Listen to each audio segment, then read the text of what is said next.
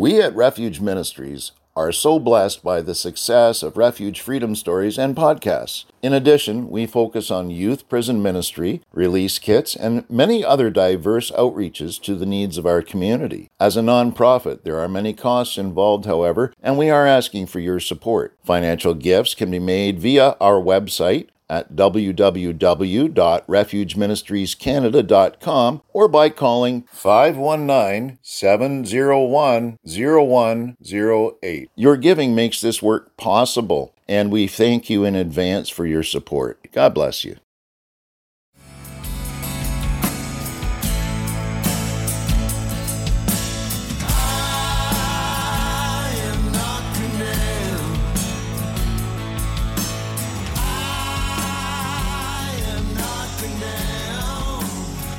Welcome to Refuge Freedom Stories, brought to you by Refuge Ministries Canada. For the next half hour, your hearts will be filled with hope as you hear real-life stories from individuals that have been changed by the power of God. Enjoy the show. Welcome to Refuge Freedom Stories. My name is Johnny T, and I'm your guest host. My guest today is Yvette Walker. She's the creator and host of the Positively Joy podcast and the Positively Joy Christian website. She's also an author, She's written a book. She writes Christian song lyrics. She's also the assistant dean at Gaylord College at the University of Oklahoma. Thank you, Johnny. Thanks for having me on. It's a pleasure to have you here. I know that a lot of your focus has to do with joy. Tell me about your faith journey. How did God bring you to that point where you really started to understand that? I like to joke because I've been in the media world, I've been a journalist. I know grammar, I'm a pretty good writer. So I always joke that the Lord had to give me the name of the podcast, Positively Joy, because it's not grammatically correct. and, and I would never have chosen that, right? So I know it was in May of 2020. I wanted to do a podcast, and I said, okay, we're going to do this on what I call the intersection of beauty, hair, and politics. and then I very clearly heard the Lord tell me, no, it's going to be on joy. and I had no idea what that meant. I didn't, I mean, I know what the word joy means. I didn't know where he wanted me to go with it. It's interesting because very, very early, in fact, when maybe the first or second episode, you hear me say, Welcome to Finding Joy, because I thought I was going to make that name. I quickly realized that there were a lot of other podcasts with some kind of phraseology there of finding joy. And I said, no, I need to change this. And I very clearly heard positively joy. So I did not know what he meant for me and where he wanted me to go, but I knew we wanted to talk about the nature of joy, what joy is. Over time, he clearly gave me the message that more people needed to hear that joy is not the same thing as a feeling. It doesn't mean that we're happy all the time because he didn't promise that but he promised that he would be with us always. And there is a scripture, it's our signature scripture, the true joy of the Father. Do the Father's will, abide in his love, and his joy will fill you and make you complete. It's John chapter 15. It's the only joy that will fill you and make you complete. Amen. And that just made a lot of sense to me because over the years, just like everybody there were times when i had lows in my life and and even in the times when it was going pretty well there was just something missing and i couldn't put my finger on it. Now i've been a believer my entire life baptized as a baby. I grew up catholic went to catholic school church every sunday. As a child when i was a little girl i felt i had a pretty good relationship with the lord. I felt like i could talk to him and i felt like i could hear his message for me and then I grew up, got into the world as we do as adults, and then I could no longer hear him. And that made me really sad. I just kept kind of searching for that. And I think that that's why I wasn't complete, why I wasn't being filled. Did I read the Bible like I should have? No, I didn't spend enough time in the Bible. Although I still truly believe that He was my Lord and I still went to church, but I needed more over this journey, which included a failed marriage and some sadness during that time, I have learned some days is wonderful. Most of the time, it's great. We can't always count on that though. But I mm-hmm. just have so much joy in me because I know He is there, and I am, I am complete. I am complete. That's the only way I can put it. I think that's such an important thing because in this day and age, obviously it, seems a lot worse these days than it used to a decade ago, 20 years ago. You know, we have young people growing up in these really dark times. Mm-hmm. And I see a lot of young people that are very instantaneous. They said that about our generation. You want things right now. You need a microwave. You don't want an oven. Yet they want that immediate satisfaction, but that's so temporal and never lasts. So they're going from thing to thing to thing to thing. You're talking about a joy that surpasses that to our very core. Oh, absolutely. You're not going to get it from any kind of external addiction. You're not going to get it from food. It is the spirit. It is a feeling of being overcome by the spirit. There's really nothing else in life that is going to make me as satisfied. I was content but there was just had to be something more. I want to tell people out there who go to church and who are believers, even then, there still can be more.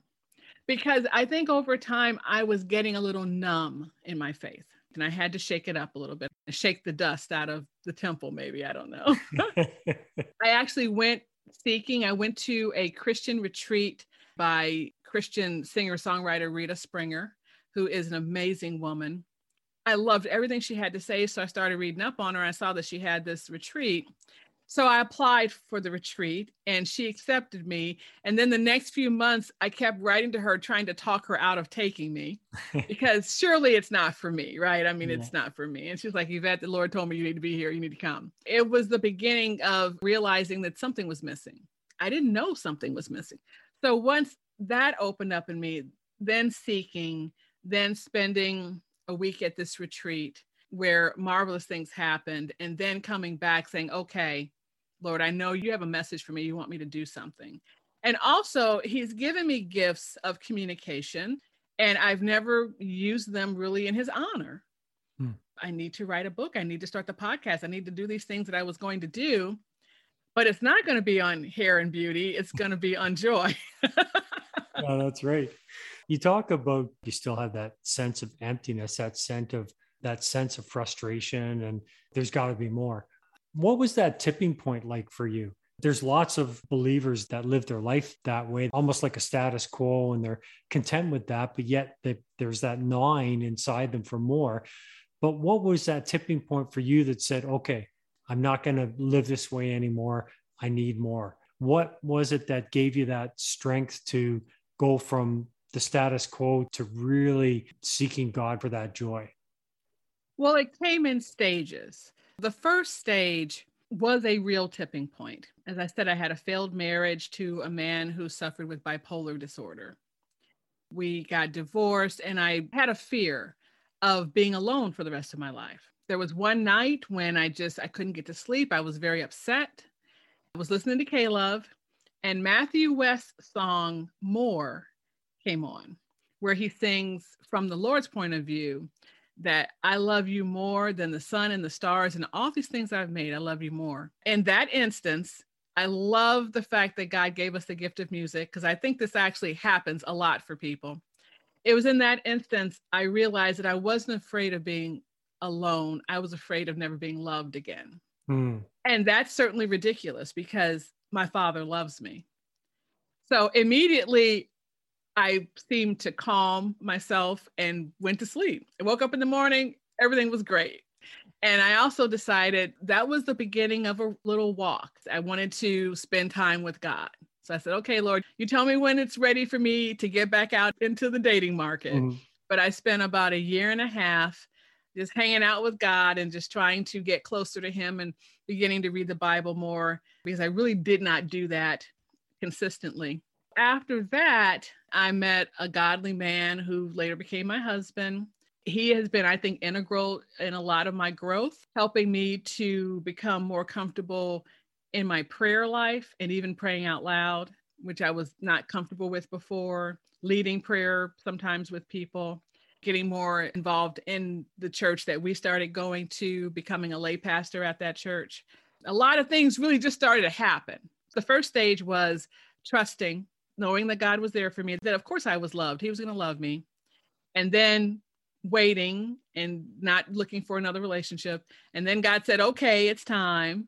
So then he led me to my husband, then seeking more, then even seeking more. In 2019 was when I went to the retreat. And then a lot of stuff started happening very quickly. Part of the retreat is for worship leaders. I don't sing and I don't play an instrument, but I write. So I started writing these songs. He just started giving them to me just one after the other. And right now I am working with some people to actually put some to music. There's a couple that I've had put to music. It's so good to see that come to completion.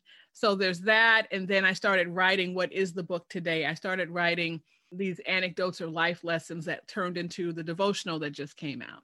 So it, really stuff started happening pretty quickly after I came back from the retreat. I, I felt like he said, okay, we're going to open these doors now. You've got work to do. And then the pandemic happened. And I was at home and I said, I've got a computer, I've got this software. Surely I can figure out how to start this podcast. and that was in May of 2020. We're almost to 150 episodes now. Wow. Mine is twice weekly. It's a combination of an interview show and also some teaching. I think the latest stage is that I'm much more comfortable in my teaching now because I think a lot of us suffer with imposter syndrome. Hmm. Just like I tried to talk Rita Springer out of taking me to her retreat. Am I gifted? Yes, I'm his daughter. Of course, I'm gifted. He gives us all gifts. I felt like what I had to say wasn't as important than these great interview guests I could get. But recently I've noticed that the numbers of my teachings, they tend to skew a little higher than the interviews. And I said, wow, okay, I guess he's given me something to say and I guess people want to hear it. And so again, it stages in trusting, knowing that we are loved. And we are now in season three of the podcast. I think he really began to pour into me that he wanted me to help people understand what the true nature of joy is. He gave me that scripture, John 15, verse 9 through 11, as the roadmap. That is the joy. The Bible mentions joy everywhere. Mm-hmm. Obey the Father, abide in his love, let his joy fill you, and that's it. I mean, really, that's it. so you talk about finding God in everyday situations. I'm mm-hmm. a big believer in that. Can you explain that to our audience? Absolutely. So I have a chapter in the book. I call it When God Reroutes Your Day. So I had a day. It was going to be a very busy Saturday. I was going to a prayer breakfast, and then my church does lots of wonderful events, and they were shooting a promotional video, and they'd asked me to be a part of it. And I had to have a couple of clothing changes and the whole thing, right? So I laid everything out the night before because I knew I had to go back to back everything was organized. You and I joked a little bit before we started recording about organization. And I may not be, you know, the greatest in that, but I had it everything set because I knew it was going to be busy. So anyway, I'm on the road. I'm probably about 20 minutes from the house when I realize that I've left a bag. I simply cannot figure out how that happened. It, it was right there, and I had planned for this. I get a little angry with myself and I turn around and I'm thinking, okay, so I'm going to go back and get this stuff. I don't think I can do two things now. Am I going to miss the prayer breakfast? I happen to look over at the passenger seat and I see a letter, a letter that I had written that I had meant to mail and hadn't gotten around to it that week. It was a letter written to journalists in Australia who were fighting the terrible wildfires at that time. Many of us, many journalists, had written a letter to them, encouraging them, and I had included some scripture. I was like, you know what, I I, I should have mailed that by now because who knows how long it's going to take to get there. Hmm. So I just kind of smiled. I'm like, okay, God, yeah, I know. I need to mail the letter, and I had just enough time to go to the post office to mail the letter, and then make the second thing. I fully believe because there was no way I could have mislaid this bag. It literally was right there, and I knew I needed to have it. I think he just wanted me to go to the post office. Mm-hmm. And so I did that. I turned around, I got the bag, I went to the post office, I mailed the letter. There's no way for me to ever know, perhaps, what that letter meant to a journalist who was battling working in that environment. I don't know. There's no way for me to know. But I hope that the simple act of me being faithful and listening to God's directions that day and mailing it meant something somewhere across the world. But I bet dollars to donuts that you felt God's joy when you put that letter in the mailbox. Absolutely. Because you know how we have busy weeks at work. The week got away from me. I'd written it a full week before and the week got away. So, yes, it was the joy of the Lord. It was joy of completion. It was all of that. But it was also the joy of listening to Him. I could have turned around, gotten the bag, and still had time to make the prayer breakfast. I couldn't do both. I either had to go to the post office or make the prayer breakfast, but he wanted me to go to the post office. And so that's what I did. Obeying his will, even in the small things, gives me joy. I think that's very true. I've had some similar experiences where I just knew I had to do something and just had that that sense of joy afterwards that it was just what God wanted me to do. Yeah. Tell me a little bit more about your book. It is a devotional, a book of devotions. It's called Whispering in His Ear. The title comes from the idea of when I was a little girl, sitting in my church, sitting on the pew, quiet, not a lot of people there. And I felt like we would have these conversations. I know there are people who audibly hear the voice of God and and I'm not saying that was me, but we definitely would have these conversations. And I was in church whispering in his ear. I had lost that and I needed to find it. So that's where that came from.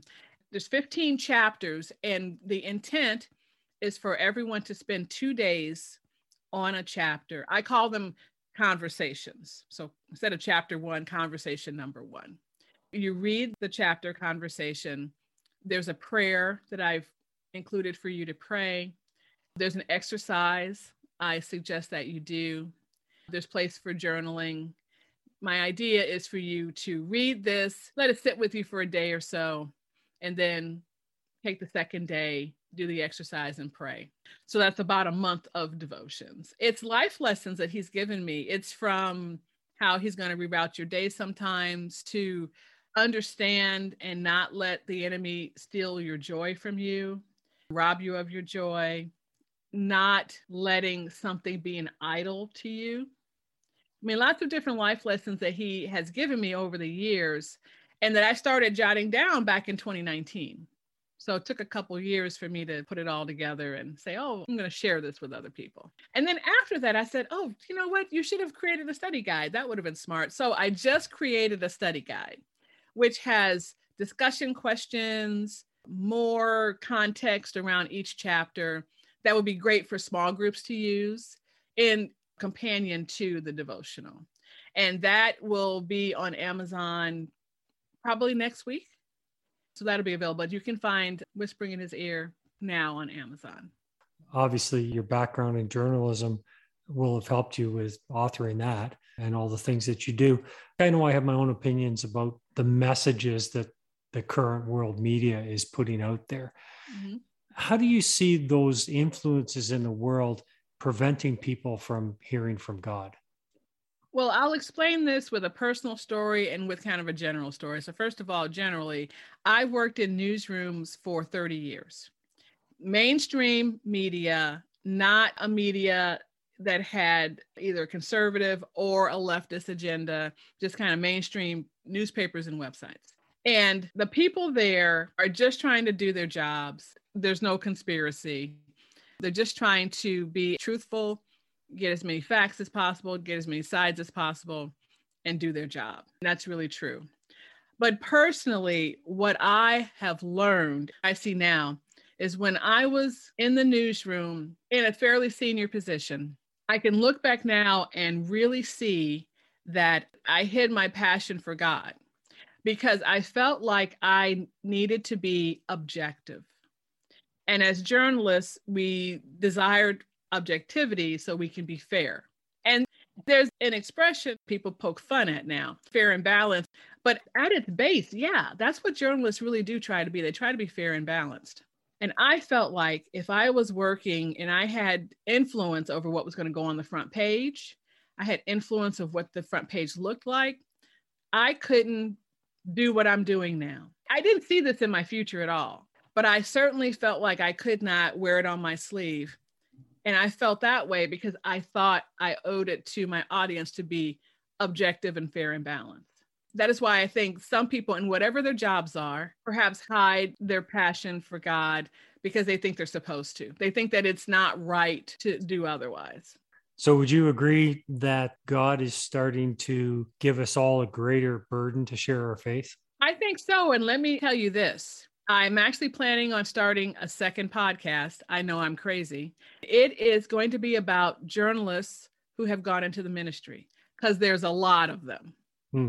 I think that's very interesting, and I want to know why that is. So, yes, to answer your question, I do think that God is giving many people a burden and many journalists a burden to let people know that he's there and to be the hands and feet of Jesus. Now we you know, we can do that in our personal life and certainly I as I told you, I was going to church, I was doing what I was doing, but I um I made sure I didn't talk about it at work. I got to Oklahoma and it became a little easier, I'll be honest with you. It is called the buckle of the Bible belt. Yeah. The first week I got here, I found a church. I'm sitting in the pew waiting for the service to start. And I'm looking at the bulletin and I see that the person giving the service that day has the same name as the news director at my newspaper. Oh, that must be a pretty common name here. When I see him walk up in the processional, you could have knocked me over. I was shocked. I mean, there's just no way someone would be a deacon and still be a day to day working journalist. I'd never heard of such a thing. So I will be honest, he brought me to Oklahoma, and maybe for a reason. It's a little easier to be able to do this here, but I certainly would encourage people everywhere, even where it's not comfortable. I think he is giving us a burden to share the good news with people. I'm going to give you the opportunity to do that. As a journalist, as a writer, as an author, what would you say to those people that are listening to this interview right now that don't know God? What's the one thing you would tell them about God that could give them hope to experience Him in their life? Listen, I am not a Bible scholar. All I can tell you is the story you've just heard. I'm a professional woman, I was a journalist. There was something missing. I had a little easier. I did know God. But if you were out there and you were just working or whatever, even you're a mom, you're a dad, which is so important. I know that you are filled to a certain degree by your family, but if you know that there could be more, that's that burden that He's given you. He will fill you with that joy and with love, and He will take away any doubt that you may have. I was in doubt. As much as I knew Him, I didn't trust Him fully. I say that I had a failed marriage, and I know part of that was because I didn't walk in that marriage with Him. Even though, again, going to church, right? So for people out there who either know him or don't, all I can say is listen to my story. There's so much more. There's just so much more. I'm smiling now. First, I would encourage you get a Bible. I know that's very difficult for a lot of people. I would encourage you to listen to the Bible on a Bible app or on a Bible podcast. That's a lot of easier way for people to kind of make their way into it. If there are people out there who are artistic. One way I got into the Bible even more fully is through Bible journaling, which is a form of artwork that you do in your Bible. There's so many ways to begin that path, and your path and your walk is going to look different perhaps than mine. But I would say that's one way he's talking to us through his word. A lot of people say that they like to start in John or they like to start in Romans. I think you could start anywhere, but it's where a lot of people do like to start. Certainly, the Gospels is a great place to start because we need Jesus, who is the embodiment of love and joy, really. I would say that's a great place to start. Thanks very much for those wise words and encouragement for everybody that's listening. It's been a pleasure to have you on the show, and God bless you in all you do. And look forward to more with your new podcast. Maybe after a little while you've had that on the air, we can get you back and we can talk about some of those experiences. Thank you so much. Thanks for having me. Okay, God bless.